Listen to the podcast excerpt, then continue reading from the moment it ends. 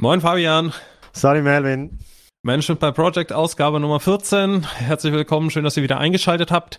Und wir haben äh, zunächst ein bisschen Hausmitteilung. Wir haben Feedback von euch bekommen zu unserer ersten Folge Management by Project Insights. Ähm, die von euch, die es gehört haben, wir hatten ja in der letzten Folge mal das Experiment gemacht und uns einen externen Gast eingeladen. Toni Bernd von den Festspielen Mecklenburg-Vorpommern hat uns ein bisschen erzählt, wie man eigentlich Konzerte organisiert und was da eigentlich das Spannende aus Sicht des Projektmanagements ist. Und wir haben Feedback von euch bekommen. Vielen, vielen Dank dafür. Ähm, und ein Feedback würde ich gerne rausgreifen aufgreifen, weil das ist, glaube ich, ähm, sehr wertvoll, auch für die nächsten äh, Insight-Formate, die wir aufnehmen werden. Ähm, nämlich, dass man uns gesagt hat, es wäre sicherlich noch wünschenswert, vorneweg noch zu stellen, warum lohnt sich das jetzt eigentlich auch für Leute, äh, sich anzuhören, die vielleicht nicht unbedingt äh, in der Konzertbranche äh, unterwegs sind. Was sind quasi so die Learnings, die man mitnehmen kann und die man auch auf sich übertragen kann. Äh, also in dem konkreten Beispiel von Toni ist es sicherlich der Umgang mit Leuten, die noch sehr neu in der Branche sind und das standardisierte Projektgeschäft ist aber was, was wir mitnehmen werden ähm, und was wir versuchen dann in den nächsten Folgen besser zu machen. Für das heutige Thema haben wir uns wieder was ausgedacht und Fabian wird uns da jetzt die Anmoderation geben. Sehr, sehr gerne, Melvin. Ähm, wir melden uns auch zurück äh, aus unserer eigenen kleinen Corona-Episode. Wie es der Zufall will, äh, haben wir das äh, relativ in ähnlichen Wochen gehabt. Ähm, ich, ich glaube, für euch war das gar nicht merkbar, äh, außer vielleicht etwas belegten Stimmen. ähm, Gut, dass wir im Vorfeld aufgenommen haben. ja, und Corona, das passt ja auch gerade so ein bisschen zum Thema. Da kann man dann so einen Blick darauf haben, dass wir heute angehen wollen. Das ist ähm, nämlich Change, Veränderung. Einerseits im Kleinen, also Veränderungen in einem Projekt, auf Veränderungen reagieren, aber natürlich auch im Großen. Äh, wie führe ich Veränderung in einer Organisation bei? Ich glaube, wir sind damit herbei. Ich glaube, wir sind damit bei einem Schlüsselthema äh, angekommen für unseren Blog, weil der heißt ja Management by Projects.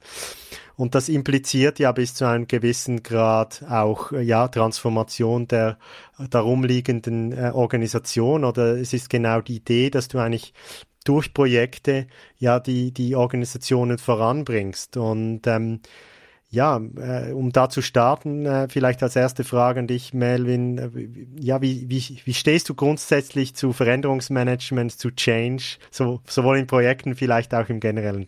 Finde ich eine gute Sache. So, sollten wir viel öfter machen. ähm, nein, finde ich tatsächlich eine gute Sache. Du hast die, die Einführung ja genau richtig gewählt. Management by Projects ähm, ist ja kein zufälliger Titel dieses äh, Podcasts, sondern ähm, das ist ja eine, eine Methodik oder eine, eine, ja, ein Mindset, das sich tatsächlich mit der Idee beschäftigt, dass Linienorganisationen darauf ausgelegt sind, möglichst stabil und möglichst repetitiv zu arbeiten. Und dass jede Form von Veränderungen, die ich eben in diese Linienorganisation einbringe, eben nicht aus der Linie selbst heraus erfolgen soll, sondern eben in Form von Projekten. Und ich finde das im ersten Schritt erstmal ein sehr sympathisches Gedanken, ähm, dass ich auf der einen Seite eben, wir haben ja, unsere allererste Folge war ja mal Run versus Develop, dass wir Organisationsteile haben, die einfach damit beschäftigt sind, sich in sich selbst zu verbessern, dadurch, dass sie eben die gleichen Tätigkeiten immer wieder und wieder machen und dadurch eben äh, durch Lerneffekte immer besser werden und immer schneller werden und dass ich eben eine andere Form von Organisation brauche, nämlich eben Projekte, die äh, sich damit beschäftigen, irgendwie das Neue in die Welt zu tragen. Weil du ja eben auch schon die Unterscheidung gemacht hast zwischen quasi, was ist eigentlich Change im, im Projekt und was ist quasi Change am System da muss ich als Projektleiter natürlich sagen, Change im Projekt ist immer furchtbar. ähm, Change am System macht immer Spaß. Ähm, wobei ich auch da dazu sagen muss, wenn ich gerade zurückdenke in meiner Zeit, in der ich große Anlagenprojekte gemacht habe, da war Change eigentlich immer willkommen, weil man natürlich immer Angebote geschrieben hat, äh, wo man gesagt hat, naja, wir wissen ja sowieso, dass noch irgendeine Art von Veränderung kommt und wir Preisen ganz bewusst in der Basisofferte, im Basisangebot äh, etwas niedriger und das eigentliche Geld verdienen wir dann in Changes.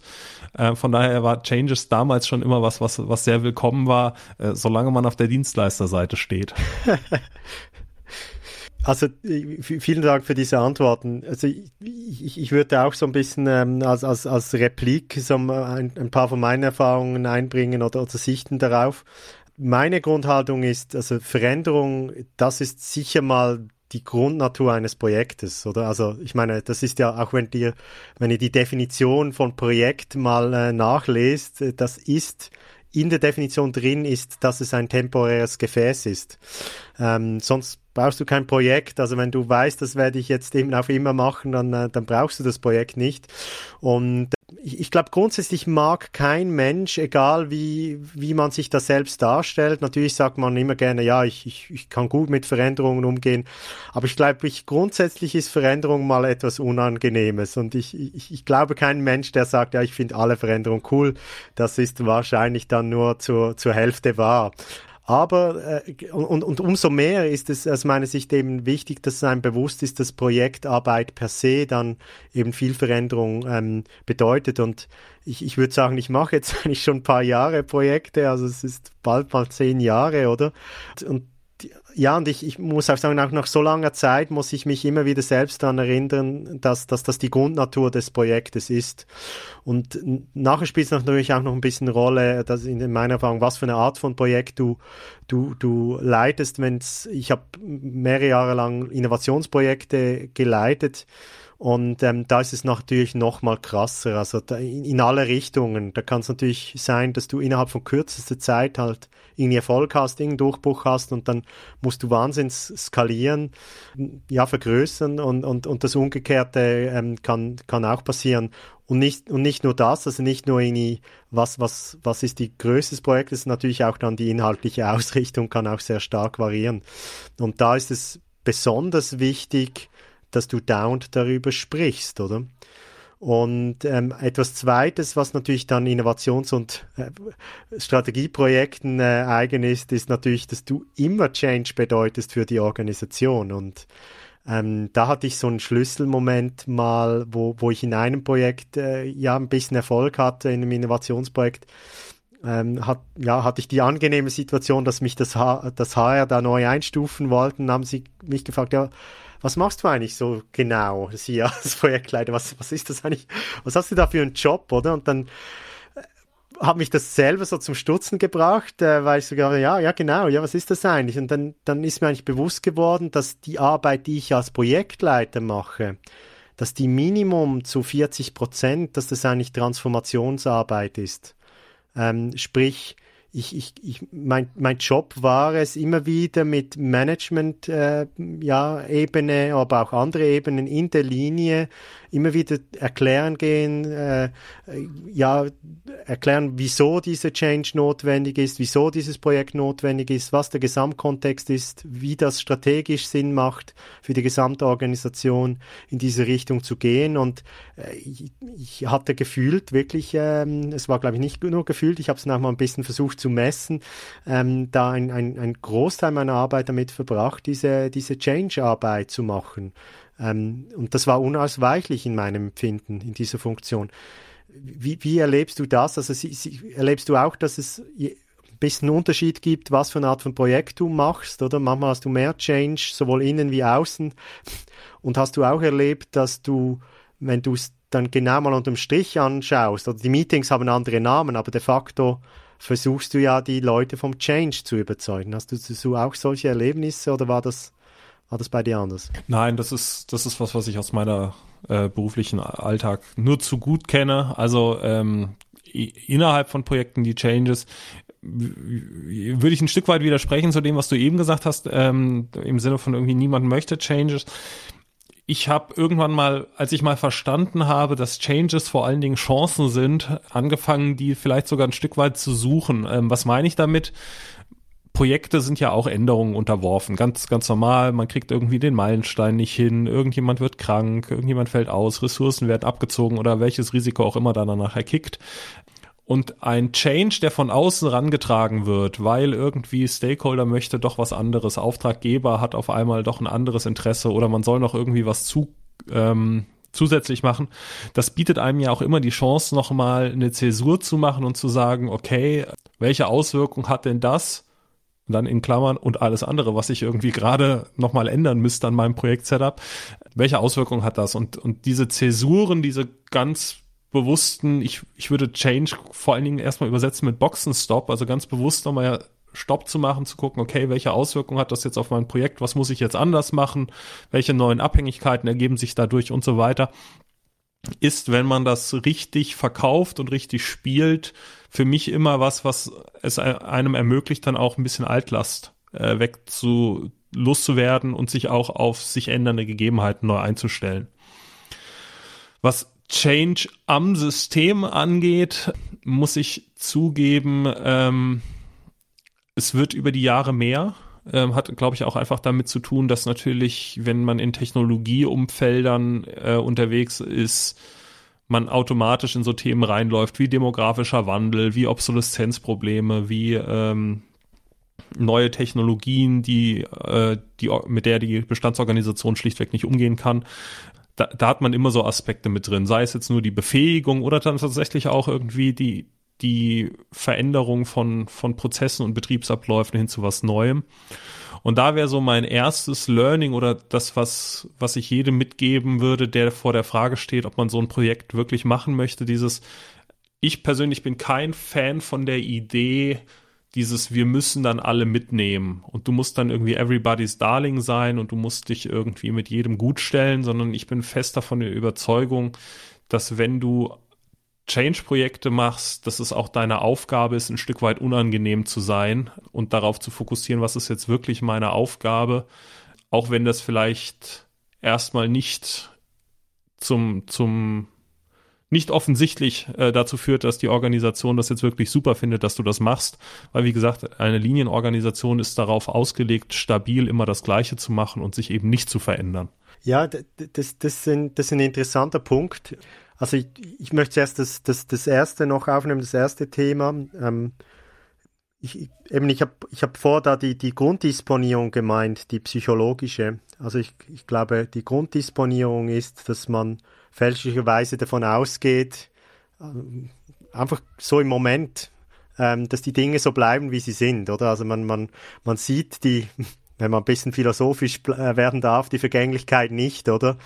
Sowohl im materiellen wie in den, auch in den immateriellen Dingen oder auch im, äh, und, und das, ich glaube, da, das, das meine ich damit. Ich glaube, die grundpsychologische Disposition ist, ist relativ schlecht von uns darauf. Das heißt, es muss ein bewusster Vorgang sein. Und da geht's mir, mir, mir gleich wie dir. Ich, ich, ich, ja, ich erlebe das immer als belohnend, wenn du dich aktiv auf Veränderung einstellst. Also erstens mal, weil du dann überlebst, wenn du so willst, oder? Also wenn du es ganz äh, grundsätzlich anschaust und äh, anders, aber auch, weil wenn du es proaktiv angehst, du noch zusätzlich was mitnehmen kannst, äh, sowohl auf persönlicher Ebene natürlich im, im, im, Projektsinn umso mehr, oder? Dann bist du ähm, ja, bist du gut darauf eingestellt, äh, wie die neue Situation ist. Aber eben gleichzeitig ertappe ich mich immer wieder dabei, dass es immer wieder ein neu ausgelöster, bewusster Prozess sein muss. Und, und ich beobachte auch rundherum, also sowohl bei mir selbst wie auch bei anderen, dass, dass das halt dann ab und zu nicht gelingt, oder? Dass du es dann nicht gesehen hast. Und, und deshalb glaube ich, ist dieses Thema, ist dieses Thema so wichtig, dass man sich dem so bewusst ist und das bewusst angeht in Bezug auf Change in der Organisation glaube ich auch, dass eben ist halt die Frage, wie kannst du da erfolgreich sein, oder? Und äh, also die Unvermeidbarkeit von dem, die habe ich vorher auch schon erwähnt. Also das, das ist deine Aufgabe, wenn du so ein Projekt hast. Und es ist halt die Frage, wie viel Verbündete hast du dabei? Und wie viel Verbündete kannst du vielleicht noch aufbauen, finden? Ähm, ich glaube auch, dass die unmittelbar betroffenen Linien oder, oder Bestandesorganisationsteile, da gibt es dann eigentlich manchmal so eine Grenze, wo du, ja, wo, es halt nicht möglich ist, die dann in der Form, also ich sag mal, die, die so beharren wollen, wie sie jetzt unterwegs sind, die dann alle mitzunehmen, das, das sehe ich, das sehe ich auch so. Sonst glaube ich aber schon, dass du dass du da fast am meisten gewinnen kannst als Projektleiter, wenn dir gelingt, die Leute zu überzeugen, dass, das auch ein Teil, dass sie auch ein Teil der daraus entstehenden Zukunft sind, oder? Also das Grundproblem ist ja in solchen Situationen immer, jeder überlegt sich, jetzt wenn man die Dialektik mal weg aufputzt, oder? Ah, die, die schönen Worte. Dann überlegt sich jedes Individuum dann, bin ich Teil dieser Veränderung, die dieser Projektleiter mit seinem Projekt hier bringt? Bin ich negativ davon betroffen oder positiv? Bin ich, wenn, von der positiven Veränderung kann ich da Teil sein? Habe ich die Kraft dazu? Habe ich die Fähigkeit? Habe ich die Perspektive, die Möglichkeit? Und wenn nicht, dann ähm, ist man natürlich eine Bedrohungssituation. Und ich finde das insofern erwähnenswert, weil es es eigentlich rationalisiert, die Situation, oder? Also es ist eine logische Reaktion der anderen, wenn du so willst, ähm, auf, diese, auf diese Veränderung, wenn sie sich nicht als Teil sehen können. Und da habe ich zwei Meinungen dazu. Einerseits musst du natürlich erreichen, dass sie das Gefühl haben, sie seien Teil davon, egal ob sie es sind oder nicht. also ich glaube, das ist durchaus auch eine zulässige Methode. Und andererseits ähm, wäre es natürlich ideal, wenn du auch ähm, gewisse Möglichkeiten, also wenn Weg findest, halt ähm, ein paar Perspektiven mehr zu zeigen. Und da gehört's um, um den Bogen zu deinem Statement zu machen, manchmal auch dazu, einfach auch frühzeitig sagen, hey, das kommt dann. Und wenn ihr so weitermacht, werdet ihr vielleicht da nicht dabei sein. Also manchmal ist auch ein Weckruf das Richtige, zu, relativ früh, oder? Ja, was, was mir so durch den Kopf ging, ähm, ist, ich glaube, du kannst eine ganze Reihe von, von Projekttypen machen, bei denen du inhaltsagnostisch sein kannst. Also wo es dir eigentlich egal sein kann, ähm, ob du die, die Lösung, die da angestrebt wird, jetzt gut findest oder nicht. Also ne, ich glaube, du kannst Technikprojekte machen, bei denen dir egal ist, ob man jetzt irgendwie technische Realisierung A oder B macht. Hauptsache am Ende passt das und es ist irgendwie in Time und in Budget und in Quality. Bei organisatorischen Change-Projekten bin ich davon überzeugt, du kannst die nur machen, wenn du selbst Galionsfigur für das bist, was du da verändern willst. Also ich halte es für völlig ausgeschlossen, dass es erfolgreiche Projekte gibt, in denen ich als Projektleiter sage, es ist mir egal, ob wir jetzt irgendwie Zielzustand A oder B erreichen, sondern ich glaube, da musst du dich einfach positionieren. Und allein dadurch, dass du dich positionierst außerhalb der Komfortzone deiner Linienorganisation, bist du ja ein Stück weit Feindbild. Ähm, und natürlich ist alles, was du sagst, richtig, ne? dass man die Leute mitnehmen soll, dass man versuchen soll, sie für dieses Thema zu begeistern und so weiter. Aber ich glaube, dass das ganz Elementare und das, womit alles anfängt, ist, bin ich tatsächlich überzeugt davon, dass das, was ich hier mache, sinnvoll ist und bin ich auch bereit dafür, diese ganzen Strapazen, die so ein Change-Projekt dann mit sich bringt, äh, auch auf mich zu nehmen. Also bin ich derjenige, der da vorne wegläuft mit der Flagge oder bin ich irgendeiner, der sagt so, ja, ja, ihr macht das schon und äh, ich kümmere mich nur darum, dass Budget da ist und die Meilensteine zur richtigen Zeit als abgeschlossen gelten. Ja, also ich, ich glaube, die These ist sicher richtig, dass du, dass du die Leidenschaft haben musst um, um diesen, für diesen Change, oder?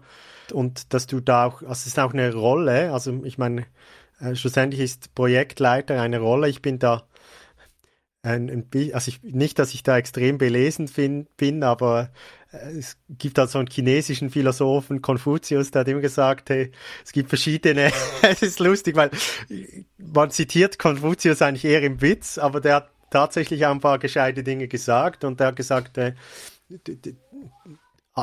fast alles im Leben ist eine Rolle, oder? Also Chef sein ist eine Rolle, Angestellter sein ist eine Rolle, Vater sein, Mutter sein, Kind sein und so weiter.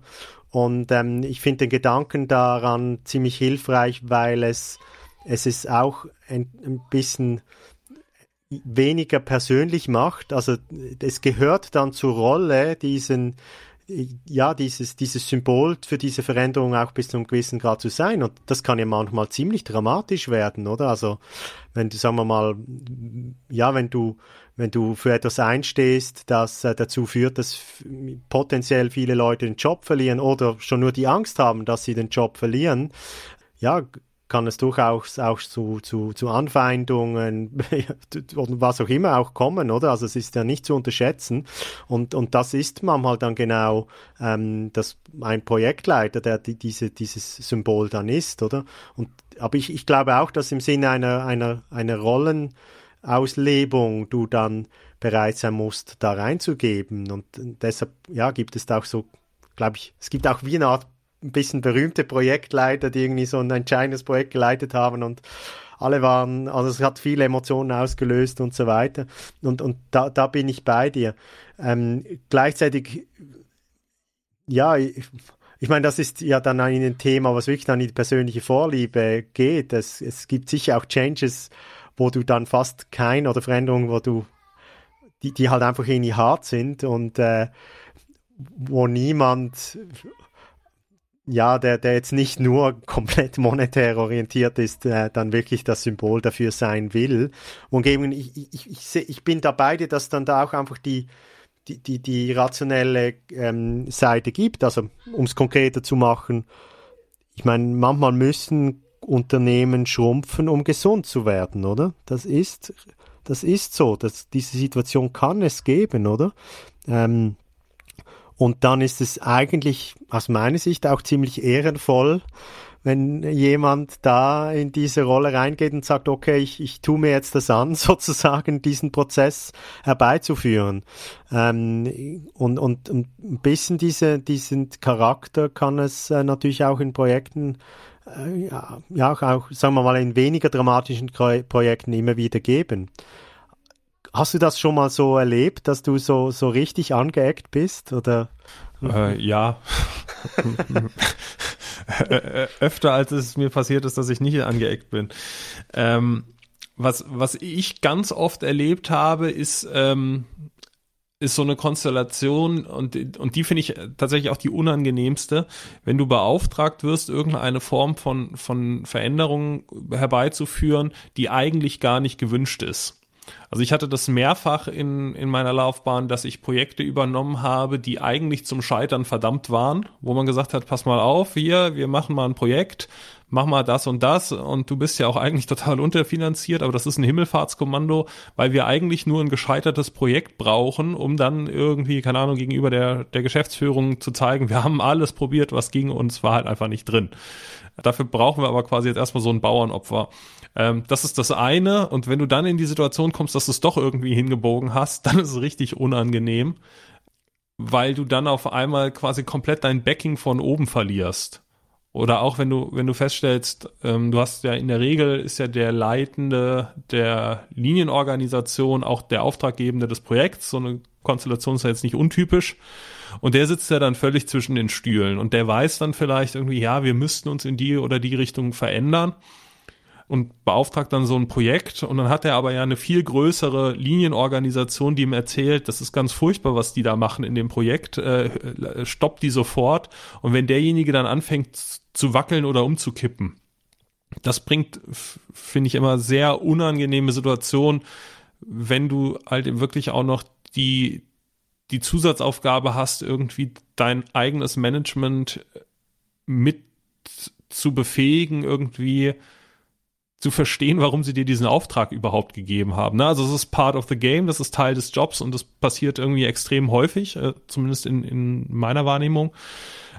Aber das ist, das ist für mich wirklich so der, der Super-GAU, der dir in dem Projekt passieren kann, wenn auf einmal dein, dein Auftraggeber anfängt zu wackeln. Ich, ich finde das ein super Beispiel, weil ja, damit können wir auch ein bisschen noch konkreter reingehen, wie man gut damit umgeht, weil ich, ich, ich weiß genau, über was du sprichst. Und ich habe auch so ein bisschen Lösungsansätze zu bieten. Also ich habe da erlebt, dass, dass, dass du dann gut auf solche Situationen reagieren kannst und ähm, da kommt eines meiner Grundprinzipien, habe ich glaube ich auch schon mal hier gesagt. Ähm, ich habe mir irgendwann geschworen, ähm, nachdem ich eines meiner ersten großen Projekte war eine richtige Feuerwehrübung, oder? Also da bin ich, da haben meine zwei Vorgänger hatten gekündigt, also und das immerhin in einem Staatsbetrieb, um da mal äh, etwas offen zu legen. und äh, das war ehrlich gesagt dann die ersten paar Monate ziemlich anstrengend, aber es ist eine andere Story, wie, wie ich dann das hingekriegt habe. Und was ich mir dann nachher ge geschworen habe, ist, ich ich versuche mich eigentlich immer nur in Projekte zu reinzubegeben, wo ich mir die Rahmenbedingungen, wo ich die mitbestimmen kann, oder? Und eine Rahmenbedingung bei jetzt Change-Projekten oder Projekten, die viel Veränderung mit sich bringen, die sich meiner Erfahrung bewährt hat, ist, dass du, dass du wirklich diverse Auftraggeber hast.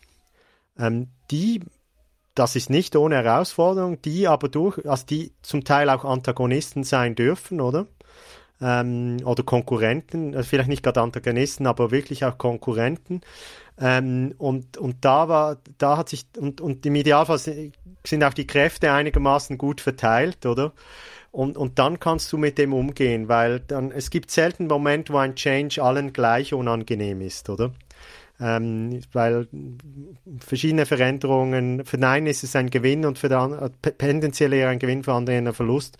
Und, und, und deshalb finden sich die auch zusammen. Also es ist ja, es ist ja selten so, dass ein Auftraggeber sich nicht bewusst ist, dass er im Widerspruch ist, oder? Also er weiß, eigentlich müsste ich mich verändern, aber irgendwie will ich nicht und meine Belegschaft nicht. Und dann, dann braucht es auch diese Kräfte von außen manchmal oder andere Organisationsteile, die mithelfen, ähm, im, Innovationsbereich hat man zum, sogar auch schon ausprobiert, dann externe in so Auftraggebergremien reinzunehmen. Und für mich war, war das immer das, das erfolgreichste Spiel, wenn, wenn du die Auftraggeber dann richtig einsetzt, sage ich mal in Anführungs- und Schlusszeichen, für diese verschiedenen Change-Momente. Wie hast du das genau gemacht? Also ich äh, kenne das natürlich auch, dass du irgendwelche Lenkungsausschüsse, Steuerkreise und wie die alle heißen hast, die dann irgendwie, keine Ahnung, mit fünf, sechs, sieben Leuten besetzt sind aus ganz unterschiedlichen Bereichen des Unternehmens und alle haben irgendwie Aktien da dran. Aber was ich auch da immer feststelle, ist, eigentlich hast du nachher so zwei, drei, die eigentlich entscheidend sind und der Rest sitzt da eigentlich nur drin. Ähm, vielleicht hatte ich immer nur sehr schlechte Steuerkreise, aber ähm, dass da wirklich, also du hast ja ganz oft dann so Leute drin sitzen, keine Ahnung, die sind dann von Einkauf und Recht oder so. Und eigentlich ist denen das egal, die sitzen da nur drin, um da über die Compliance zu wachen, um aufzupassen, dass das Projekt jetzt nichts macht, was eine totale Katastrophe ist. Oder du bist in einem Entwicklungsprojekt und du hast Leute drin aus der Operations und die interessieren sich dann aber auch relativ wenig für die äh, Designentscheidungen in der Entwicklungsphase, sondern die sagen einfach, ich will nachher ein, ein Thema übergeben bekommen, das dann irgendwie so funktioniert, dass ich da möglichst wenig Stress mit habe. Ähm, und dann hast du halt in der Regel, so wie gesagt, diese zwei, drei Leute, die wirklich da entscheidend sind. Bespielst du die dann separat? Also gehst du da in Einzelgespräche, machst du mit den Workshops Sequenzen, wo du sie alle zusammenholst? Was ist da so dein Best Practice? Also gerade bei den Auftraggebern, da habe ich wirklich eine klare Erfahrung und Meinung. Da, da, musst du Beziehungen aufbauen. Also die musst Vertrauensbeziehungen aufbauen. Du musst verstehen, was beschäftigt diesen Menschen genau und wie kann ich ihm die verschiedenen äh, Veränderungen schmackhaft machen. Und das, das, das funktioniert.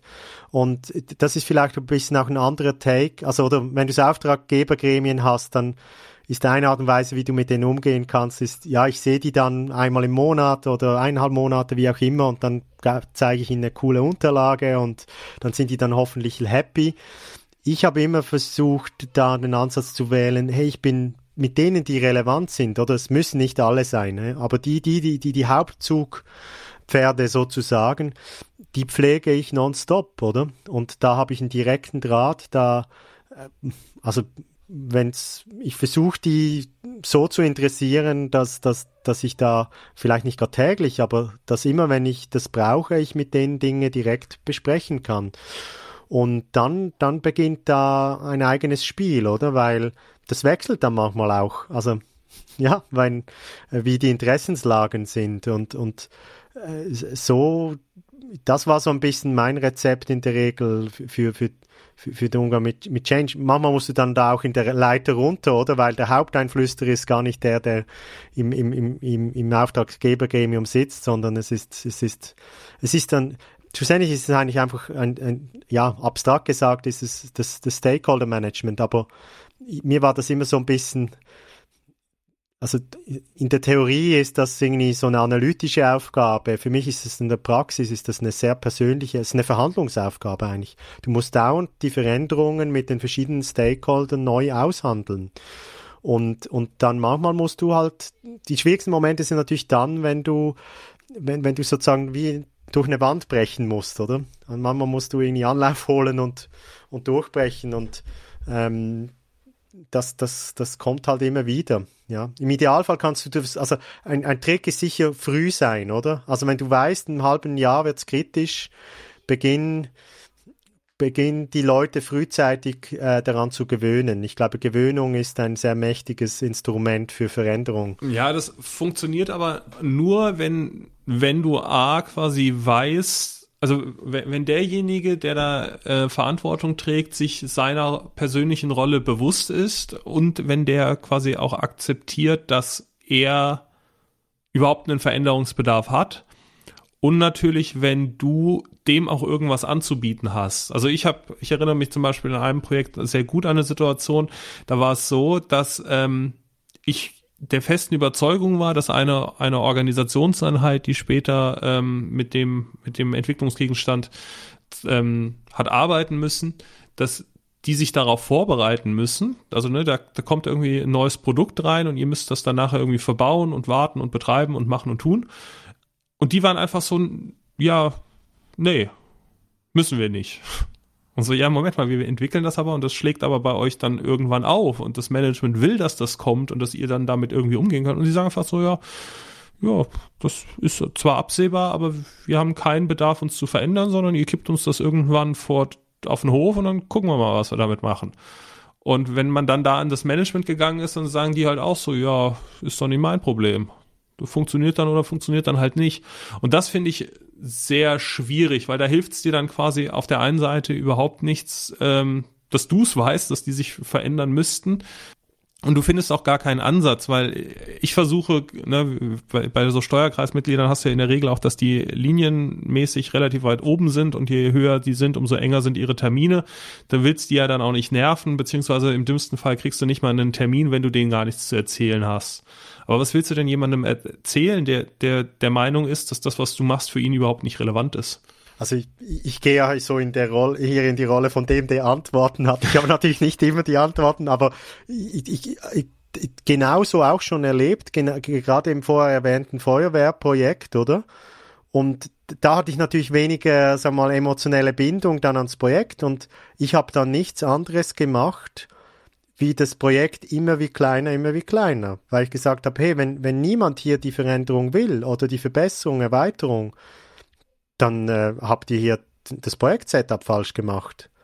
also weil, wenn, wenn es niemand will, dann, dann dann musst du es bleiben lassen. Dann, wenn, wenn du dann selber die Veränderung willst, dann musst du aus der Firma rausgehen und ein Startup gründen, was auch immer, oder? Aber wenn du keinen Champion findest auf irgendeiner Ebene dafür, und das ist dann die Frage halt, oder? Also wie viel Energie hast du da eingesetzt, ähm, dass du, dass du die Unterstützung bekommst? Aber ich hatte da, also ich hatte die Situation, dass ich ein Millionenprojekt hatte und ich habe dann das schlussendlich zum 100.000, also schon ein bisschen mehr, aber ich habe das einfach eine Skala runtergekürzt und alle waren zufrieden, weil sie haben irgendwann auch gemerkt, hey, wir haben, wir haben das viel, die Ziele viel zu hoch gesetzt, wir, wir, wir haben gedacht, wir haben die Nachfrage nach dem, was wir hier tun wollen, aber wir haben sie gar nicht und, und dann ähm, am Schluss war, war das irgendwie gut, oder? Es war überhaupt nicht einfach. Ähm, aber ich glaube, das ist manchmal halt dann auch die richtige Reaktion zu sagen, also im Sinne, es kann dann auch sein, dass es eine Push- und Pull-Situation ist, oder dass du ein bisschen zurücknehmen musst, ähm, damit die anderen erst spüren, dass sie es wirklich wollen. Aber wenn du keinen Champion hast in, in, in den richtigen Management-Positionen, dann an einem Punkt ist meine Meinung, zumindest muss das Projektleiter den Spieß umdrehen und sagen, okay, ich habe jetzt sozusagen mein Soll erfüllt. Ich habe jetzt irgendwie sieben, weiß nicht, weiß nicht, wo die Grenze ist, kommt aufs Projekt davon, aber ich habe es jetzt irgendwie sieben Monate lang versucht oder ein Jahr lang versucht und, und jetzt dimensionieren wir das so, wie er das nachfragt, oder? Ja, also du, du bist ja hier derjenige, der immer die, die, die Weisheiten raushaut. Äh, ich würde jetzt, ich würde jetzt mal eine von meinen beisteuern. Für, für mich, ich stelle mir ja immer zwei Fragen. Wer will hier eigentlich was von wem und wer ist am Ende der Dumme? Und wichtig ist, dass auf keine der Fragen ich die Antwort ist. Ich habe das schon mehrmals gemacht, dass ich dann auch in so einen Steuerkreis gegangen bin und habe gesagt, Freunde, wenn wir hier nicht wenn wir uns hier nicht einig werden, wie wir das Thema angehen wollen und wenn ihr mich hier quasi behandelt wie ein Hündchen, bei dem es toll ist, wenn er durch den Kreis springt und wenn nicht, dann halt auch, dann lassen wir das einfach. Dann, sorry für die Wortwahl, aber dann macht euren Scheiß alleine das ist mir dann zu, zu blöd auch einfach. Und ähm, das wäre, wäre wirklich ein, ein ja, so, so blöd es klingt, das ist ein Best Practice, den ich hier wirklich teilen würde, dem, den Auftraggebenden wirklich klar zu machen, unter welchen Bedingungen man bereit ist, so ein Projekt zu machen und wo nicht. Weil es ist halt, die Organisation muss sich verändern und die Organisation wird verantwortet durch die Leute, die nachher in diesen Steuerungskreisen drin sitzen und nicht durch mich. Mhm. Und wenn man da nicht aufpasst, dann wird man da schlichtweg verheizt. Also gerade wenn so eine, sich so eine Konstellation einstellt, wie die, die ich vorhin beschrieben habe, wenn es so ein ADB-Projekt ist, was eigentlich gar keiner will, dann äh, sitzt man da und macht Überstunden noch und nöcher und probiert noch den Ansatz aus und, und holt sich hier noch Verstärkung und macht und tut. Und da, mhm. da muss man dann einfach auch irgendwann auf sich selbst aufpassen und sich wirklich immer wieder hinterfragen, ähm, will das hier eigentlich irgendeiner? Also gibt es irgendein Szenario, wo das Ding hier wirklich gerade gut ausgeht oder wollen die was von mir und ich bin am Ende der Dumme? Und das wäre dann eine Konstellation, wo man echt sagen muss, Freunde, nee, das ist, das ist keine Win-Win-Situation für uns beide ähm, und ich bin nicht bereit, eure Probleme auf meinem Rücken austragen zu lassen. Ja, ich, ich, ich glaube, das, das ist halt wirklich die, die da darf man da das Wort Kunst benutzen, oder? Das ist dann die Kunst des Projektmanagements, äh, die, die, die, die, das richtige Maß zu finden, oder? Im richtigen Moment. Ja, wie viel Change erzwinge ich und wie viel, also wie, wie viel Change ähm, fordere ich ein und wie viel Geduld habe ich und wie viel und und und ich, ich glaube, das ist wirklich die die die, die hohe Kunst, weil das ist wirklich selten sehr eindeutig, weil du erlebst beides. Also ich habe beides effektiv selber erlebt. Ich bin schon selber komplett in die Wand gefahren, wo ich gesagt habe, hey, das müsste man tun. Und dann irgendwann war einfach klar, das Management kann und will im Moment gerade nicht, oder? Und das hat dann auch nicht, das ist nichts Persönliches dann an einem Punkt mehr. Manchmal ist einfach auch die, die strategische Situation eines Unternehmens so, dass es nicht geht oder der Einzelpersonen.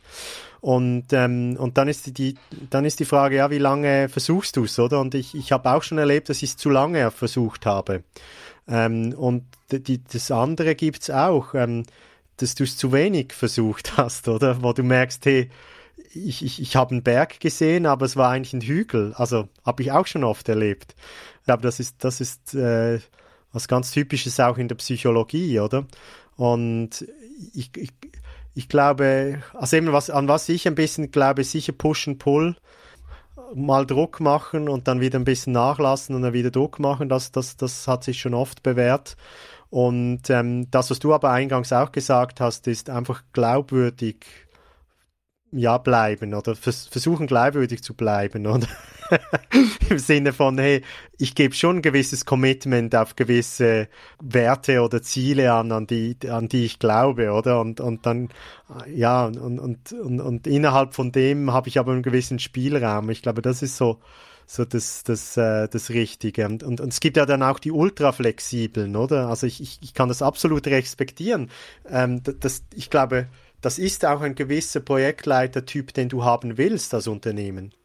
Also grundsätzlich willst, also ich glaube grundsätzlich musst du nicht ultra flexibel sein, aber so mega flexibel, wenn ich bei den griechischen äh, Zahlen bleiben darf. Ähm, ich glaube, grundsätzlich musst du flexibel sein und dich immer wieder darauf anstellen. Ich glaube, das ist dein Job, oder? Sonst, also wenn, wenn, wenn du, wenn du das suchst, die Linie zu halten, im wahrsten Sinne des Wortes, dann musst du in eine Linienfunktion gehen, oder? Aber äh, ja, da, da, ja, das, das ist eben auch die, die Kunst. Und ich, ich, ich glaube, was, was da entscheidend ist, sich immer wieder selber aus dem Spiel zu nehmen. Es ist natürlich und menschliches, dass man, also logischerweise geht es einem selbst und einem selbst, oder? Und um die eigene Position, den eigenen Erfolg. Aber als Gedankenübung oder als Übung generell fand ich immer sehr nützlich zu überlegen, würde ich das gleich tun, wenn es nicht um meinen Erfolg ginge? Also würde ich es gleich tun für die Organisation, wenn es nicht um mich geht? Und das, ähm, das ist so, glaube ich, ein, ein, ein Instrument, mit dem man messen kann, was die Verhältnismäßigkeit ist, indem man am Change festhält oder an dem Projektziehen und so weiter. Das ist, das ist sicherlich richtig. Und vielleicht noch ein, ein letzter Gedanke. Ähm, ich habe es ja eben schon mal gesagt, ne, ich habe das mehrmals gemacht, dass ich gegenüber den, dem Auftraggeber auch einfach gesagt habe, wollen wir es denn nicht einfach lassen? Und ähm, da gibt es immer zwei Reaktionen drauf. Es gibt Leute, die ähm, darauf reagieren mit einem Nein, jetzt ist erst recht, aber danke, dass du ähm, mal sehr deutlich gemacht hast, dass wir hier ähm, auch wenn irgendwie das Reporting komplett im grünen Bereich ist, äh, offensichtlich äh, nicht so gut unterwegs sind, wie wir uns das eigentlich vorgestellt haben und dass ich auch als Auftraggeber mich vielleicht anders verhalten muss. Und das andere, ähm, was ich auch erlebt habe, und auch das muss man den Leuten zugestehen, und das ist, glaube ich, das, was du gerade auch beschrieben hast. Das sind ja Leute, die haben irgendwie eine Million Themen auf dem Tisch und du bist eins davon. Und vielleicht kriegen die das gar nicht mit, dass die dich mit was beauftragt haben, was jetzt unter neuen Aspekten gar nicht mehr von Relevanz ist. Und vielleicht, ne, weil du einfach ein, eins von 100 Projekten bist, die in deren Bereich laufen und die sitzen irgendwie den ganzen Tag in irgendwelchen Lenkungskreisen und wissen gar nicht mehr, wie viele Projekte sie eigentlich äh, bei sich im Bereich haben. Und da dann auch einfach zu sagen, äh, ey, stimmt. Der Zweck unseres Projektes ist weggefallen oder wir wollen das jetzt anders machen oder es hat sich noch was anderes ergeben oder keine Ahnung was. Gut, dass du sagst, es ist vielleicht tatsächlich Zeit für einen Projektabbruch. Ähm, ist, ist eine Sache, die, die einfach vorkommt und äh, die man dann Leuten mit, mit so vielen Themen, die sie alle parallel machen müssen und jedes ist gleich wichtig, ähm, einfach zugestehen muss. Absolut. Und ich glaube, da, da logischerweise ist dann das auch in, in dem persönlichen Ermessen, wie du, wie du auch sagst, ob man sich dann das noch antun tun will, oder? Also das ist natürlich absolut fair. Einfach analytisch gesehen, oder fand ich es immer interessant zu schauen, oder, oder finde auch, wenn ich es nicht so gut gemacht habe, dann, dann habe ich eben diesen Schritt zurück vielleicht verpasst, oder? Mal einen Schritt zurückzunehmen und zu schauen, hey, wie, wie sieht's dann aus, wenn du dich selber aus dem Spiel nimmst? Und ähm, das ist natürlich auch schlussendlich unlogisch, weil Projekte leben von Personen. Ähm, also ja, ein Projekt würde es so nicht geben, wenn du nicht leiten würdest. Ich glaube nicht so stark an die wie soll ich sagen, die Reproduzierbarkeit von Projekten, wenn man so will, weil, weil du so, weil der Weg so oft so unklar ist, oder? Wenn der Weg ganz klar ist, brauchst du kein Projekt, oder? Das ist irgendwie schlüssig. Das heißt, du wirst als Person einen relativ eigenen Weg gehen mit einem Projekt und, und in dem Sinne ist es auch mit dir verknüpft, oder? Aber nichtsdestotrotz, es ist, eigentlich, ist eigentlich ein bisschen eine Ego-Frage, oder? Ist, ist, ist, ist, wie, wie viel Ego habe ich jetzt gerade in, in, im, im Moment X drin, dass ich genau dorthin will, oder? Und da, da habe ich auch bei Projektleiten, anderen Projektleiten, die ich wenn man so will, bewundere oder einfach Dinge, die ich für gut gemacht halte, beobachte ich immer wieder, dass sich dann die Leute, die, die wissen, wie irgendwie sich im richtigen Moment selber aus dem Spiel nehmen, oder? Und, und dann im richtigen Moment natürlich auch wieder voll rein, oder? Weil ähm, Leute möchten jemandem folgen, egal was der Zeitgeist sagt, oder einer Idee folgen. Und, und Personen stehen dann eben auch für diese Ideen. Also Ideen für sich alleine sind, haben keine keine Relevanz, oder? Sondern die sind immer mit Personen verknüpft. Vielleicht sollten wir die Leute dann äh, mal zum Interview holen äh, für Management by Project Insights. So, es ist eine, eine sehr lange Folge geworden. Entschuldigung dafür. Ähm, wir, wir, ich glaube, wir sollten demnächst schicken wir euch mal eine, eine Umfrage. Würde uns natürlich auch mal interessieren, wie, wie steht ihr eigentlich zur Länge des Formats? Würdet ihr euch wünschen, dass es kürzer oder länger ist? Das sollten wir vielleicht mal vorbereiten. Ansonsten ähm, vielleicht noch ein letzter Hinweis, weil ich gerade nochmal auf Insights verwiesen habe. Ihr könnt unser Interviewformat Management by Project Insights als eigenen Feed abonnieren. Ähm, also wir haben das zur Verfügung gestellt, dass ihr das quasi nur die Interviews bekommt, wenn ihr sagt, ey, das Gelaber von denen kann ich mir nicht länger anhören. Ähm, aber die Interviewpartner sind spannend. Ähm, Link dazu findet ihr in den Show Notes. Und ansonsten war es das für diese Woche. Danke fürs Zuhören. Wie immer freuen wir uns auf Feedback und ansonsten wünschen wir euch alles Gute bis in zwei Wochen. Schönen Abend, macht's gut. Ciao.